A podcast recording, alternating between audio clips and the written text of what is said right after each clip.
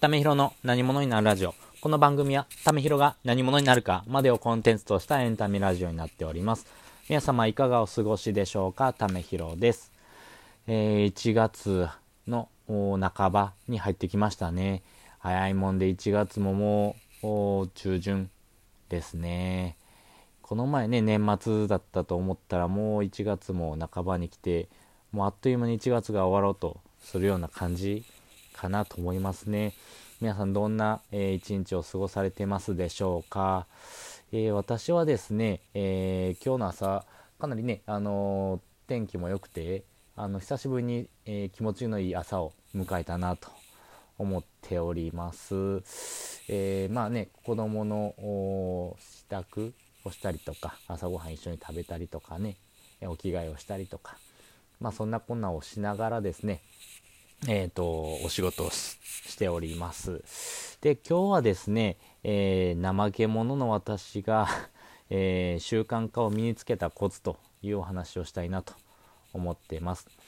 まあ、習慣化するポイントっていうのは3つあります。1つ目は価値観。2つ目は決まった行動。で、3つ目が決まった時間。まあ、これによって習慣化することができます。まあ、自分のですね、価値観ですね。要は、えー、こういうことをしたいと思う動機づけがですね、まず必要になってくるんですけども、まあ、その動機づけをですね、しっかりと持った上で、えー、同じ行動、そして同じ時間で、えー、取り組むというのがですね、ポイントになってくるなと思います。で、例えばですけども、あの、歯磨きなんかは、あの、毎日毎日、その、やるかやらないかっていうのを決めないですよね。毎日朝起きたら歯磨きをする。夜寝る前に歯磨きをするとかっていうふうに、ちゃんと決まった行動を、えー、決まった時間にしましょうよというのと、まあ、歯磨きをする、何のためにするのか。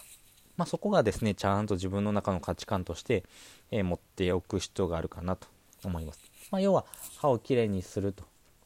いうところで、え人との対面っていうところもありますし、え歯の健康が、え体の健康につながるというところもありますんで、まあ、健康維持というところも含めて、え歯の健康を、えしっかりと保つために歯磨きをしましょうよとかね、まあ、そういうふうなしっかりとした価値観を持って行動するというのがですねやっぱりあの習慣化するコツと言われております。で、えー、年末また年始に私はこんなんやるぞって言って三日坊主になりがち だと思います。まあ、それはですね、なかなか習慣化するというところが難しいというのがあります。要は、えー、なんでそれをするのかっていうのがちゃんと決まってるというところと、あとは決まった行動と決まった時間、それをちゃんと確保できるか、そしてその行動をちゃんと毎日できるのかっていうところが難しいというふうに思います。なので、あの決まった時間っていうところが特に難しいのかなと思うんですけど、あの子育てされてる方はですね、子供の支度、えー、子育てに追われて自分の時間をどういうふうに確保したらいいのかっていうところが難しいかなと思いますし、あの仕事をしながら、そして、えー、まあ、子育てをしながらですね、決まった行動っていうのをですね、隙間時間を見つけてその行動ができるか。そしてその行動をするまでですね。まあ、ちゃんとその自分の心の余裕っていうところもですね必要になってきますんで、まあ、それをしたいけどでもそれの優先順位はここじゃないんだよなってなったらやっぱりその習慣化には結びつかないというとこもありますね。で特にですねあの一流のスポーツ選手なんかはあの非常に価値があることっていうのをですね重視すると言われてます。なので、えーと、価値があること、まあ、基本的には、ね、幸福に価値を置いてさらに幸せになりたいと願う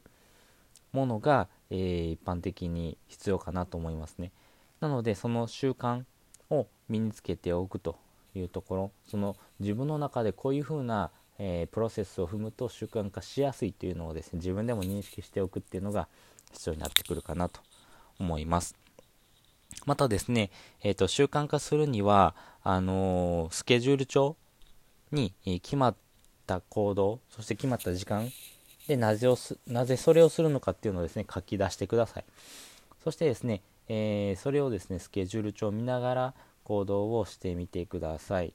まあ、無意識にですねできるようになるまではですね、あの、意識的にそれを見ながらなぜそれをするのか、まあ、それをすると決めた時の気持ち思い浮かべながらですね、え、その行動とその行動する時間を取るようにしましょう。またですね、え、野心的になりすぎてはですね失敗しますよと。いうこともありますんで緩やかな変化をし続けてる方がですね成功しやすいというのもありますんで一気に全部を変えるんではなくてマイルドに、え変化をし続けるというところがですね習慣化しやすい、まあ、そのステップを踏む上でスモールステップから、えー、大きなステップに進んでいくというところがですねポイントになるかなと思います。例えば、えーと、子供のお着替えなんかはもともと親がですね子供に、えー、服を脱がせて服を着させてたものがやっぱり自分で、えーと、服を選ぶということをスモールステップとして、えー、チャレンジさせてその次に、えー、自分で服を選んだんなら自分で着れるように、えー、自分が着れるというところまでのステップを踏むというところ。そして、え服を選ぶ基準ですよね。まあこういうふうな時にはこういう服を選ぶよとか。まあ、そういうですね自分の個性にもですね合わせた形のですねステップを踏んでいくとやっぱりより習慣化しやすいというのがありますしやっぱこういう基本的なところを身につけておくと、まあ、それを応用する時にですね応用しやすいというとこがありますんで繰り返し行わないといけないことっていうのがですね我々の本質であるというふうにも哲学者は言われてます。まあ、そういうふうなですね、えー、繰り返し行うことで、えー、日々の生活の積み重ねがですねあの習慣につながっていきますんで、まあ、そういったところをですね、え意識しながら、え行動してみるのがいいかなと思います。なので、あの怠け者の私も習慣化をしようと思うと大きくガラッと変えるのはなかなか難しいんですけども少しずつマイルドに、え変化を届けるというところですねをやってみましょうということです。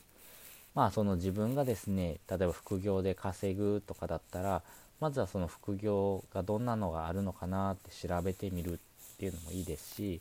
まあその副業をする上でこういうものに、えー、まず登録した方がいいよねだったらまず登録してみるっていう風なスモールステップからですね始めてみるというのをですね、えチャレンジしてみてください。本日もですね、お聴きいただいてありがとうございました。まあ、マイルドにね、変化をするというところがですね、えー、怠け者の私も えー、導入しやすいようなステップになりますんで、皆さんもよかったらですね、あのー、習慣化をしながらですね、自分が目指したいもの、そして幸福を得るためには、やっぱこういうふうなのをした方がいいよねというものをですね、どんどん取り入れてもらってですね、えー、明日の自分をですね、えー、楽にするような働きをしてもらったらいいなと思っております。またですね、次回もよかったら聞いてみてください。それじゃあ、またね。